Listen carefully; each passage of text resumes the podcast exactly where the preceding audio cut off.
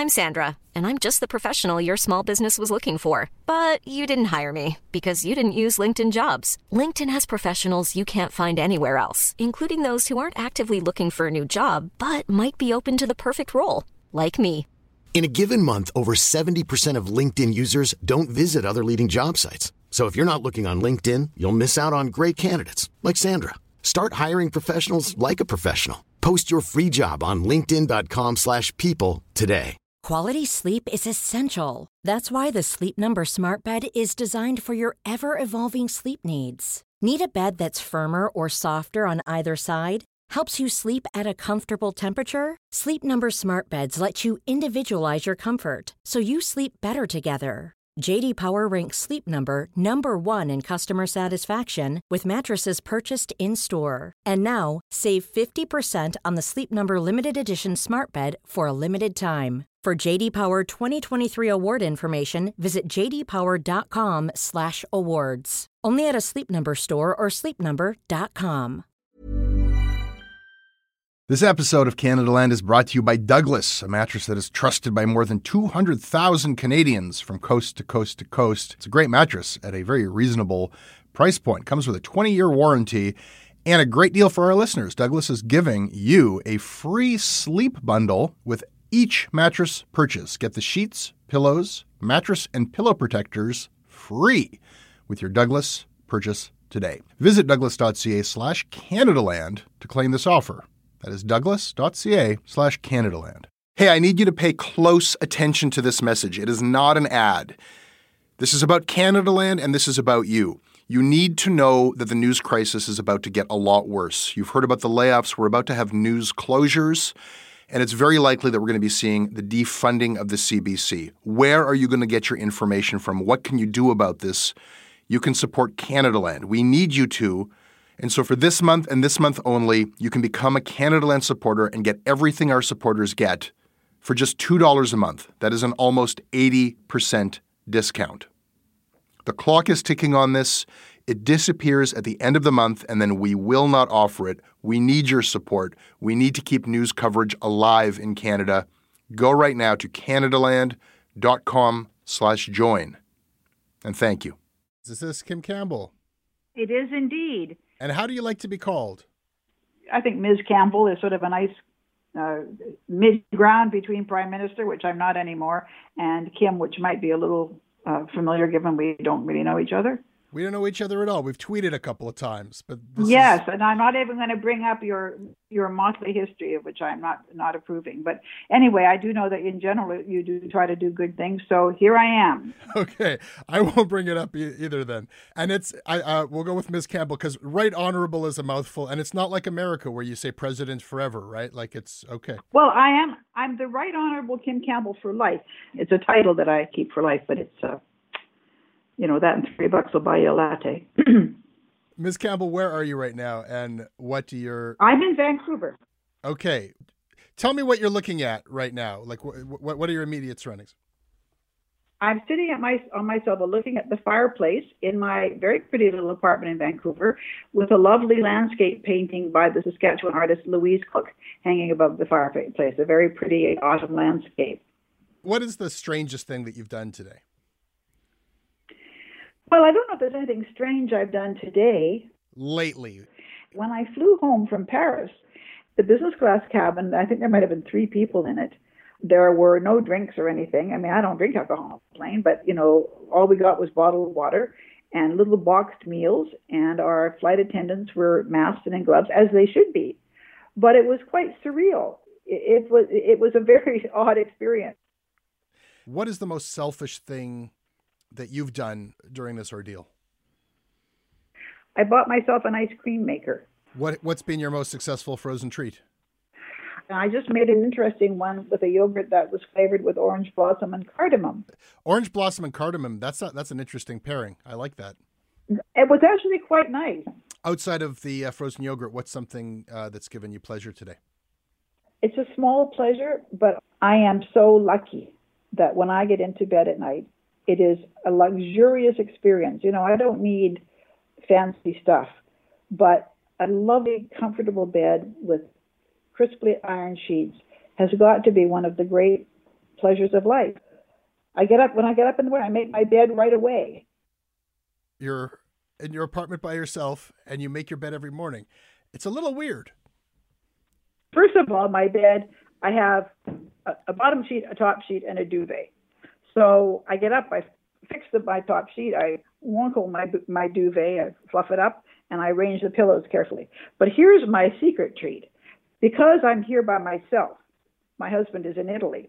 I can't do this when we're together, but when it's just me in our queen size bed, I'm only sleeping on one half of the bed. So I like to change my sheets every week. What I do is after a week, I take the bottom sheet and I rotate it 180 degrees so that the clean side is now on my side. I turn the top sheet over and I have four pillows on my bed, two on each side. And when I go to sleep at night, I take the two on the other side and I just put them on a chair. And after a week, I exchange the two the sets of pillows. So after a week, I have I'm sleeping on nice clean sheets, or at least that wasn't slept on the week before, and I have fresh pillows. So that way, I get two weeks out of one set of sheets. And I think that's if that isn't a philosophy of constructive laziness, I don't know what is. All right. I'm learning that we're very different people. I'm learning in this conversation. what is something that you feel or think might never be the same after this pandemic? I hope that people's sense of what labor is valuable. You know, I think it, it, since the, the, the time, the last couple of decades, when finance and financial manipulation has provided totally outside rewards to people uh, who then, incidentally, did not bear any of the burden of the bad judgments that they have made. That we have come to have a very bizarre sense of how we should reward people in society. And I think, and it's not just the healthcare professionals who are amazing. And you know, in Italy, you know, more than 70 doctors have died, and incidentally, more than half the doctors are women, but you never see them on the TV. That's a whole other story. So one of the things I hope will be different is that maybe women will be higher higher visibility given uh, more proportionate to the contributions they're making. But all of the, the kinds of labor that go into making life possible, you know, the fact that people are in the office, the fact that people are, are, are working from home, the fact that people are doing their best to provide services, and you suddenly realize, gosh, you really need them. Uh, the people who are delivering my groceries, I'm so grateful. I think we need to rejig our sense of what it takes to make a society function. And yes, innovation and brains and smarts are very important. But I think at the end of the day, we just need to remind ourselves that to be properly rewarded for, for your labor is important. And you know, I'm a child of the Scottish Enlightenment, and I'm a great fan of Adam Smith, is totally misconstrued and misrepresented. Adam Smith who talked about the value of the market, and he's quite true. The the invisible hand, the the the, the value of, of millions of decisions that go into providing optimal use of things. But Adam Smith was a moralist, and he no more believed in unregulated markets than he believed in highway robbery. And if you read his books, he talks about the importance that the person who provides the services to, to, to, other people and makes it possible for people to live well, that that person also is entitled to live well, is also entitled to have food on the table and a roof over their head and to provide for their families. He was the, the opposite of a rapacious person. And I wish that I could say that things are going to be different after. They might not be. I mean, I think my biggest fear is that not enough will change and that not enough lessons will be learned. So people like you who are having conversations and talking about things, everybody who has a bully pulpit needs to think about what is the social and moral impact of the conversations they're having. So, what I, do I think is going to be different? Uh, I guess my short answer would be probably not enough. On the one hand, we could go for austerity and say that uh, governments are being stressed and, and, and pushed financially, and, and everyone's going to have to tighten their belts, and we could uh, we could encounter it that way. Or rather than just simply say, "Oh, isn't it wonderful and brave of these people?" and I finally appreciate the person who delivers my food and cleans my house, give them some guaranteed dignity and commit to policy, right? It's what it's left or right, isn't it? I, I, I have to ask of a, of a former conservative prime minister.